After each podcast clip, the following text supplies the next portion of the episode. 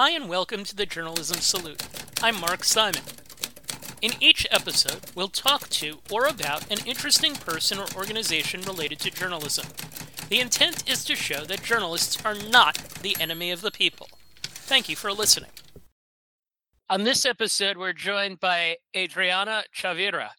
Adriana is a journalism teacher at Daniel Pearl Magnet School in Los Angeles. She's been teaching for more than 20 years and previously worked as a newspaper reporter. She's a graduate of Cal State Northridge. We're having Adriana on this week because it is Scholastic Journalism Week. The Journalism Education Association is doing and promoting activities all week geared to bringing awareness to journalism education. Hi, Adriana. Thank you for joining me. Hi, thank you for having me. So the first thing we ask every guest, doesn't matter if they're a teacher, writer, editor, publisher, whatever, what's your journalism origin story? Wow, that's a very good one. I guess ever since elementary school, I enjoyed writing. I was very good at it. I won some prizes, even as an elementary school kid. And so, you know, I knew I had a knack for writing. And obviously, I was also a good reader. And at home, my parents always had the news on you know, we watched, you know, the evening broadcast news in English at four or five o'clock. And then when we were having dinner at six o'clock, we always had the news on in Spanish. And so at our household, news was big, keeping up with the world. My dad would always bring the Spanish language newspaper home every day. And that's how I actually learned how to read in Spanish is by reading uh, La Opinión, which is a Spanish language paper here in Los Angeles. And so, you know, my parents always made sure, you know, to know what was going on in the world. And so early on, I knew that news was very important. And so, sometime in the eighth grade, in my English class, we had a research careers that we wanted to do. And I'm like, okay, well, I like reading and I like writing and I'm good at both. And, you know, I like the news. So maybe I'll, you know, look at something, you know, in news related. And so I started looking at that. Um, once I got into high school, I worked on my school paper for two years to see if I got the hang of it or if I liked it. Uh, I am a naturally shy person, uh, definitely an introvert. And so definitely that's a huge obstacle for journalists. Uh, but I, you know, have a, you know, when it comes to work, I just do it. And, you know, obviously in college, I also, I just right away, I mean, in high school, I, I really enjoyed it. So I went on and majored in in journalism in college and you know spent a whole you know two semesters on my school paper got an internship and so it just something that at, at that point i thought that's what i was going to do the rest of my life. You know i could not think of anything else i wanted to do. We always ask too can you tell us about your your you mentioned your family mm-hmm. already a little bit but is there anything in your family or heritage that lends itself to storytelling? At least in my circle no. You know not really. I we just always just I, I, I think more of my storytelling came from school, but not you know like at home we were we weren't up telling stories a lot or anything like that. So I guess I just learned picked it up from I guess more from school or watching movies or you know definitely reading books. And okay, so from there, as I understand it, you went into newspaper reporting, and I'm curious if you could just walk us through your kind of your career path. Well, soon after college, I from Cal State Northridge here in Los Angeles, Southern California. I got it took me about maybe six months to get a job, uh, a full time job in a newspaper. I actually worked for four different newspapers once I got out of college, all pretty much local community based newspapers. They were daily ones, but pretty much allowed me to you know do i was definitely a, a, I was a city reporter so we covered city i did some education depending on what uh, newspaper I was in, and some of them I covered Latino issues. I am bilingual, so definitely that was definitely something that I enjoyed doing. And so I did that for 10 years here, all here in Southern California. Pretty much every three years, I would move around, except for the Desert Sun in Palm Springs. That one I was only there for six months oh. because someone told me, "Hey, you know, we have an opening at you know a larger paper. You know, do you know anyone who would be interested?" I'm like, "Oh, me," because that was a paper that was you know a lot larger. Pretty much every single year, I was moving to some you know, bigger paper. Ideally, my my dream job was always to get to the LA Times. At that point, they weren't hiring too many 20 year old, you know, 20 something year olds. Now that, you know, they had been or have been doing that. But at that point, they were, you know, pretty much hiring older people or very seasoned reporters. So, you know, I thought, oh, maybe eventually I'll end up at the LA Times. But maybe after my 10th year, I was like, I kind of need a change. I was just not happy. And there was a whole lot of different reasons why I was not happy in my job. And I decided to leave journalism. So, revisiting the career path, uh, you mentioned that you left journalism. Eventually, you got into teaching. Can you walk us through the, the transition? Yes, it was a very tough one. Definitely one of the toughest decisions I had to make because, like I said earlier, I always thought I was going to be doing journalism. I never thought of anything else. You know, I'm like, I do anything else, I'd have to go back to school, and that's not something I wanted to do. So I started thinking about what would I do. I mean, the only skills I pretty much had were writing, reading, and that was pretty much it. So I couldn't think of anything else. But I had during my whole time as a reporter, I volunteered, or I was a member also of the then called the California Chicano News Media Association. So it's an organization for Latino journalists. And, you know, I was involved with it. I volunteered at their workshops. They had summer camps for high school journalists, students. And, you know, I really enjoyed those. And I got a lot of it, a lot out of helping kids, you know, write their stories. You know, I remember once it was down, we were down in San Diego and I took two kids to cover a fire up in the mountains and you know we were driving back you know to whatever college we were staying at and the kids were just exhausted from reporting and writing that they fell asleep in the back of my car. And i just remember you know all all the things that the kids got out of that. And so i thought okay maybe i could go into teaching with the goal of becoming a journalism teacher. And so i had a mm, here in california they do not offer credentials in journalism teaching at the high school level, so I had to get an English credential. Even though in college I only took one English class, because everything else was, you know, journalism classes or my minor, which was Chicano studies. And so um, at, the, at, at, that same time that I was making that transition, the Los Angeles Unified School District, which I work for, they were having, a pro- they started a program, kind of like a boot camp, for people who were changing careers. And so that made the switch very easy for me because there's no way I can afford to not work and so that I can go back to school. I had a definitely, you know, I'm um, single, so I had to, you know, be able to support myself. So they had a program where they pretty much gave us six weeks of a boot camp for how to become a teacher. And then we enrolled in a college credential program, which was Cal State Northridge. I had been to already. And so at the same time that I was getting my credential, I was already teaching in the classroom full time. Because when I went to, you know, a job fair to get hired, I was hired like within 10 minutes. That's how much of a need they had for English teachers at that time. And so I got hired very quickly. I was already teaching uh, by the time, so I was teaching full time. I was getting my credential. Uh, so that went on for about, I guess, took my credential about two years. And so it was just a very smooth transition so to me that that was a good sign that i was on the right path to do that. You're currently at daniel pearl which was named after the former wall street journal reporter who was murdered by terrorists in pakistan. Can you explain how the journalism program works at your school? So it's actually the journalism program that i'm at. It used to be connected to birmingham high school. Several years ago i guess now 15 16 years ago birmingham high school uh, decided to go charter. So when they went charter, the magnet program separated. So we're still under Los Angeles Unified. And so Birmingham is still there. That's where he graduated from.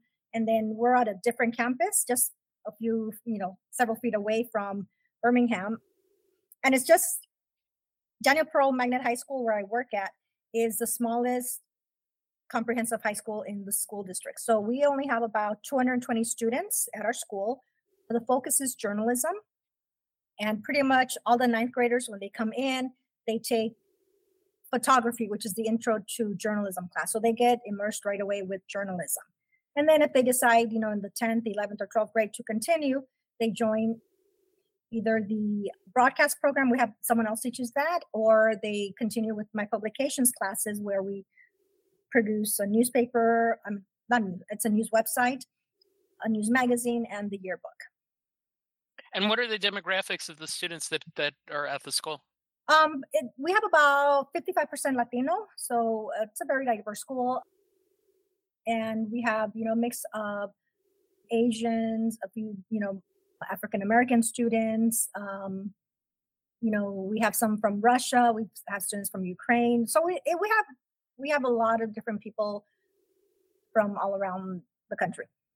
So a small peek behind the curtain here that this came, episode came about because I asked PJ Cabrera, who leads the work done for Scholastic Journalism Week, for an example of a teacher that's doing really cool things that comes from a background Mm-hmm. underrepresented in the field with the idea that they were also teaching groups of students that are underrepresented in the field. Let's let's address the cool things aspect of that first. What are some of the cool things that your students are doing? Mm, They always are coming up with different types of stories. Because we are a small school, it's kind of hard to come up with a lot of like we don't have a lot of like breaking news like other schools do. So our students kind of take a look at we have we have a section called special reports, which we kind of look at deep dives into bigger issues, and it varies. Like one that's coming up soon is about thrifting. You know, kids love to go thrifting and go shopping at thrift stores. So we you know we have a video of that of someone going, to, you know, giving you tips on how to do that. We have stories on that and why it's good. In the past, we've had some stories on like LGBT issues. The kids, you know, whatever is on their minds or whatever concerns them, that's what they they pitch, and you know they pretty much have a go at at it. They have the freedom to do that. Luckily, What kind of questions are they asking? What are they like? What are they coming to class with in terms of questions and observations? And what kind of discussions ensue from they're following the news and they're kind of executing, uh, reporting the news? Uh, following the news, I don't think they do that as much as I wish as maybe previous generations. Even though now they do have obviously the whole world in it you know, in their hands with their iPhones. Um, they don't keep up with the news as much. You know, every single week I give them um, the news quiz, the current events news quiz that JEA puts out, and sometimes you know the kids are like, "Okay, who's that?" or you know, so it's like some of the questions I'm like, "Oh my god," you know, I I- get to the point where okay, stop now, Google it, go and go to the LA Times, search for this answer. So they're not as um, up to date on that as I would like them to. But they do realize that they need to, you know, and it's important to do so, especially now, you know, we have an elections, you know, election coming up. And I know they are going to be addressing the elections. So I think everything with them is often they, as things come up, they definitely need to do the research or, or they know that they, they research things as are, as they're coming up. So they're not as up to date with everything as I would like to, but they try. They try. What are the stories that they've done recently that you're most proud of? sometime last year they did one on on lead in the pipes of the water drinking water fountains and so that's one that you know they had to search for public records requests to do that another one that actually also used and this was from last semester that also used public records requests was one on traffic in the area because we're we have there's a lot of schools in just in our vicinity within a like two block area and so there's a lot of congestion and so students got reports public records reports from the city or the LA Los Angeles Police Department on traffic and accidents and you know that that was actually several months of waiting for those records and then once we got the records sifting through them and figuring out okay what's important? What do we need? that sort of thing. And so many people would probably be done you know be overwhelmed by all of that but they you know dig into it and they like that. What are you- what are you like as a teacher? a lot a lot. I mean i just like seeing their faces when they learn something when they see their stories in print or their bylines. Just kind of g- giving them the confidence to do things or giving them the responsibility of you know doing journalism. Just even just right now at the end of today i asked two freshmen to go with my editors to take photos of sports. And so the kids were like floored that they were asked to do that because usually the freshmen are, don't do any reporting outside of the school and or definitely taking photos. I don't let them take photos pretty much out of the classroom. And so they were just you know very i guess they were honored i guess I, for lack of a better word that you know they were selected to go with the you know uh, student media kids and go take photos of you know sports which definitely sports is some of the best photography that high school journalists do And so they were just very, very impressed that they, you know, got that, got asked to do that. I know that the theme for Scholastic Journalism Week, like each day has its own theme, and the first two days are, if I'm not mistaken, journalism now, journalism then. What lessons from your past and your experience as a newspaper reporter, and what lessons from your early days of teaching do you benefit from, do you impart now? I often share like whatever I went through, you know, whenever I said, oh, you know, one time when, like sometimes when we're doing interviewing, you know, I go over sometimes when, you know, my, when I was asking questions, maybe tough questions, and someone, you know, hung up the phone on me because they didn't like, you know, the questions I was asking. And so, things like that, or things, or times when maybe my tape recorder malfunctioned because, you know, we didn't have phones back then. And so, and definitely we didn't have, you know, I, right now I, encourage the kids to use Otter AI to record and transcribe their work. And so just, I just tell them, you know, always write things down because technology can and will fail you. Things like that, or even, you know, just times when I did whatever reporting, I often share things, even though it was definitely a long time ago that I was a reporter. I still, you know, tell them, you know, how as long as you can write and, you know, take notes and ask good questions, you know, you'll be fine. And then Thursday is Press Freedom Day. And yes. that's a subject that you've had a considerable experience in. In yes. 2021 and 2022, you and your students were in the national news over a press freedom issue for which you received overwhelming support. I think the story will be better told by you than by me. So, can you share the story of what happened? Sure. Here in my school district, in the fall of 2021, they, the school board approved a policy saying that all employees who were on school sites had to be vaccinated against COVID in order to remain on their jobs around kids.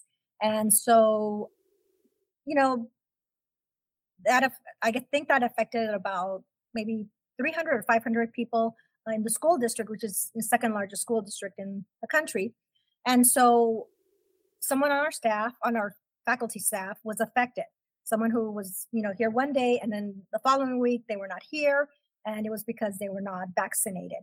And so my students wrote about that because i think one or two of the editors had that teacher it was a, the librarian had her for library practice.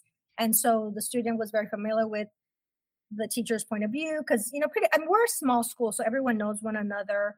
We only have like 14 13 or 14 faculty members and you know everyone's pretty close so you know the the students wrote about the, wrote the story about that and you know we didn't think you know it was a big deal at that time.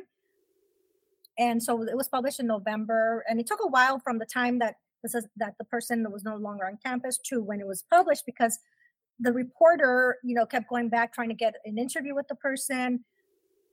The the librarian would respond but would not directly answer those questions. So it's not anything that we can we could publish. And so, you know, it took a while to get, you know, the facts straight and everything. And so we published the story and then about a month later in November in I'm sorry, in December, uh, I got an, an email request to remove her name from the story. And so I turned it over to the student editors and said, you know, this is a request uh, why don't you call the Student Press Law Center, see what they say? You know, because, you know, here, like many of the newsrooms, it's very student driven. The students are the ones who decide how things are covered. And, you know, with the Student Press Law Center, we've contacted them, you know, over the years for various things. And the students are always the ones who initiate the contact. And so they did, they sat down with the one of the attorneys. He asked them about, he read the story. He asked them how the reporting went. And in the end, he said it's a newsworthy story. You know, definitely at that time, COVID was in the news everywhere, and our school district was one of the few ones that had such a policy, which was controversial. And so he said, no, it's newsworthy. The name can stay. So, you know, he helped the student editors, you know, craft an, an email response. And so we sent it. And so when we got back from winter break, so it was January 2022, the students or the, the principal contacted me and says, you know, you need to take this down. I said, no, I'm not going to take it down. I said, the students and I, I I think I forwarded at that time the response that the students created, and so it was back and forth, and I was told, you know, you need to take it down or you're going to be in subordination. And I said, no, I'm not going to take anything down. That's censorship. I'm not doing that. And, you know, here in California, we have one of the oldest student press laws in the books. It's a California Ed Code 48907. And it's been in the book since like the 70s. So even way before Hazelwood case, even before the new voices cases that or new voices laws that are going into effect across the country. And so I said, no, I'm not going to do that. And so that started a whole move by the district to suspend me. And so, you know, the whole ordeal lasted for for nine months. So in September, so September 2022, I was given a three day suspension and it was automatically appealed.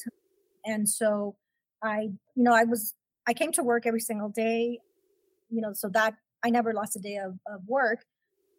So, you know, once the suspension was given, the the press learned about it, and that's how it got a lot of momentum. Organization, journalism organizations from across the country wrote a letter supporting me, saying that the district is wrong in censoring us and giving me a suspension. And they, within two weeks of that, the district rescinded the suspension and dropped it. And that was it. What are the real world lessons that the students and you got from that experience? That there's a lot of support for us. And I think the students very, very definitely felt empowered because it was just, you know, I mean, it, it also taught us to stand up for what you believe in. You know, definitely freedom of the press is something big. But that's the first unit I teach the ninth graders when they come into my journalism class and you know we tell them about the importance of it never in my wildest dreams did i ever think that i would be facing censorship you know because i am definitely you know have come from a journalistic background uh, i've been teaching journalism for 16 years here at the school three and a half years prior at a different school so you know my world has revolved around journalism for many you know decades and so i never thought that you know, I would face anything like this. What's the relationship like between yourself, the students, and the school administrators now? Oh, school, the students is perfect. You know, I go about my day every single day, just, you know, teaching journalism like I do every single day. I love the school I'm at, you know, because I, the whole day I teach I'll, just journalism. I, I don't teach, it's been a while since I've taught English. So I just, I mean, to me, it's my dream school. It's a journalism school with the administrator, definitely it's not, you know, it's not a good one. You know, he doesn't come to my room. He stays away from my room. You know, I haven't been. He, I think I was up for. I was supposed to be evaluated this year because it was. It had been delayed because of the suspension, and I haven't been evaluated. So, he, I mean, he pretty much stays out of out of my way or out of my area but I, other than that, I don't, you know, have much of a relationship with the principal. Uh, how much do you teach about Daniel Pearl? Um, we we teach some of it, not like too much of it, except when I have when I have the students mostly in my classroom, they are ninth graders. So I do. I I would love to. There's a movie with called yep. uh, A Mighty Heart. That one I do like the movie. I really like it but because it's very drama driven, I don't know and dialogue driven, I don't know if the ninth graders would really understand all the politics involved. But we do talk about it. Uh, the school has a concert in his memory every October, which is the the month of his birth, and so we have a worldwide or school-wide celebration of him as well. And his father uh, also comes visits the school. He usually is a speaker at our graduation. And so there's still, you know, definitely reminders of who Daniel Pearl is, and the students know that, and you know that he, you know, died doing journalism. Besides um, freedom of the press, what are the other journalism issues that you're most passionate about? Personally, definitely uh, lack of diversity in newsrooms and more professional ones. Definitely, that's a huge issue. You know, even when I was a reporter, sometimes I was the only person who was bilingual, only person of color in the newsroom. So that's always been a big issue for me. I am involved with, I am on the board actually now of the National Association of Hispanic Journalists. And so that's definitely, you know, the motto is more Latinos in news.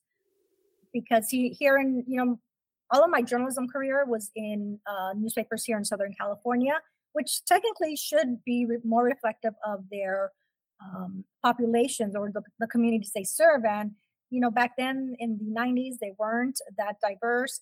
Um, even now, you know, their publications have been getting a bit better, but not as much as they should in terms of the numbers out there. And then, you know, just recently, the Los Angeles Times had a massive layoffs.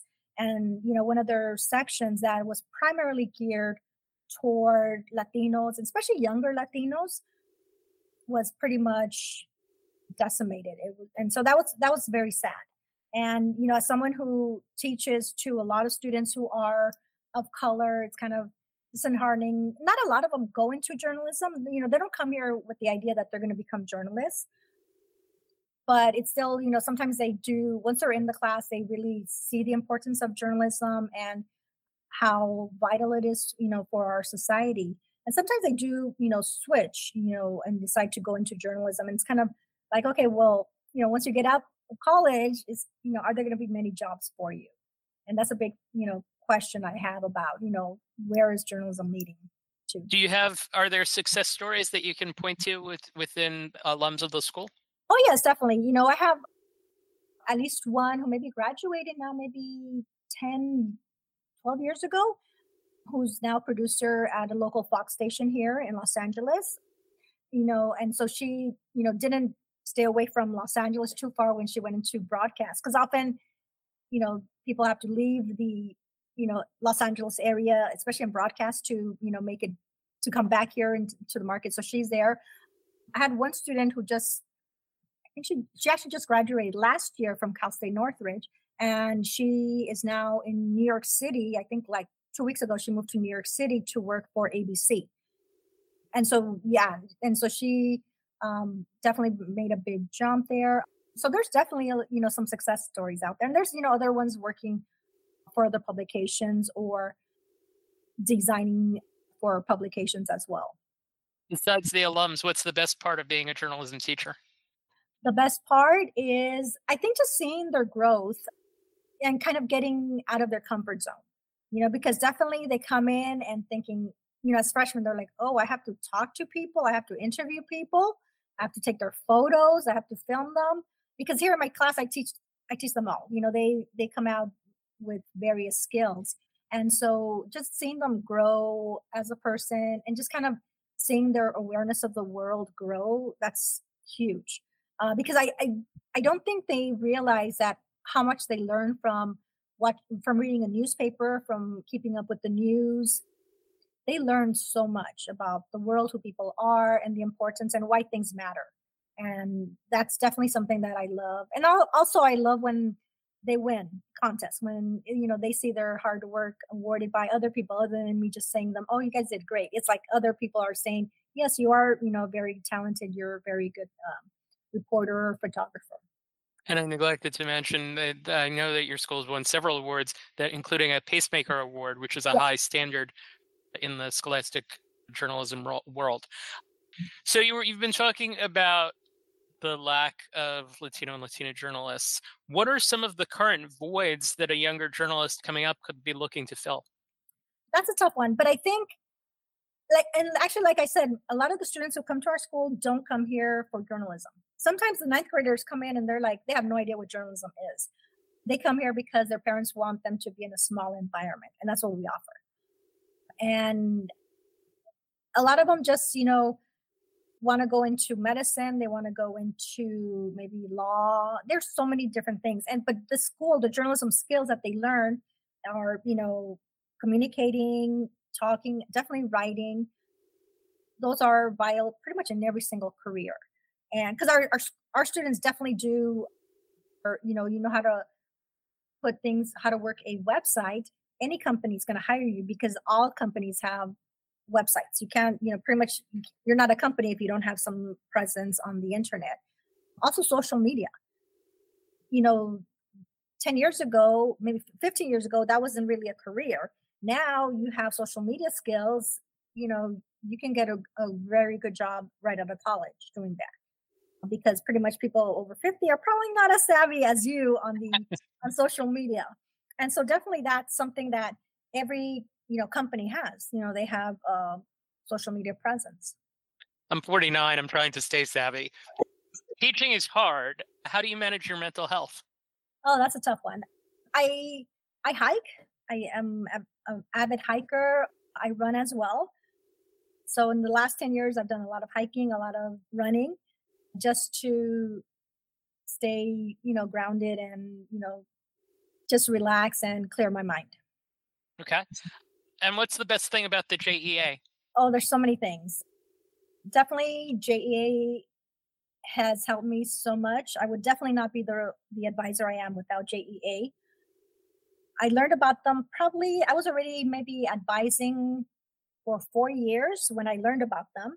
And, you know, I got uh, involved with the local JEA and I started attending their workshops. I started getting my students into their contests and my whole advising changed.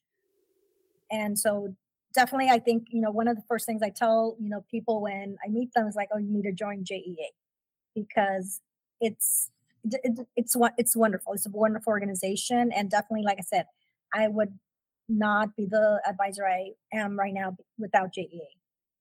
So the show is called the Journalism Salute. We salute you and the JEA for your good work, and we ask that you do likewise. Is there a journalist or journalism organization other than them that you would like to salute for their good work?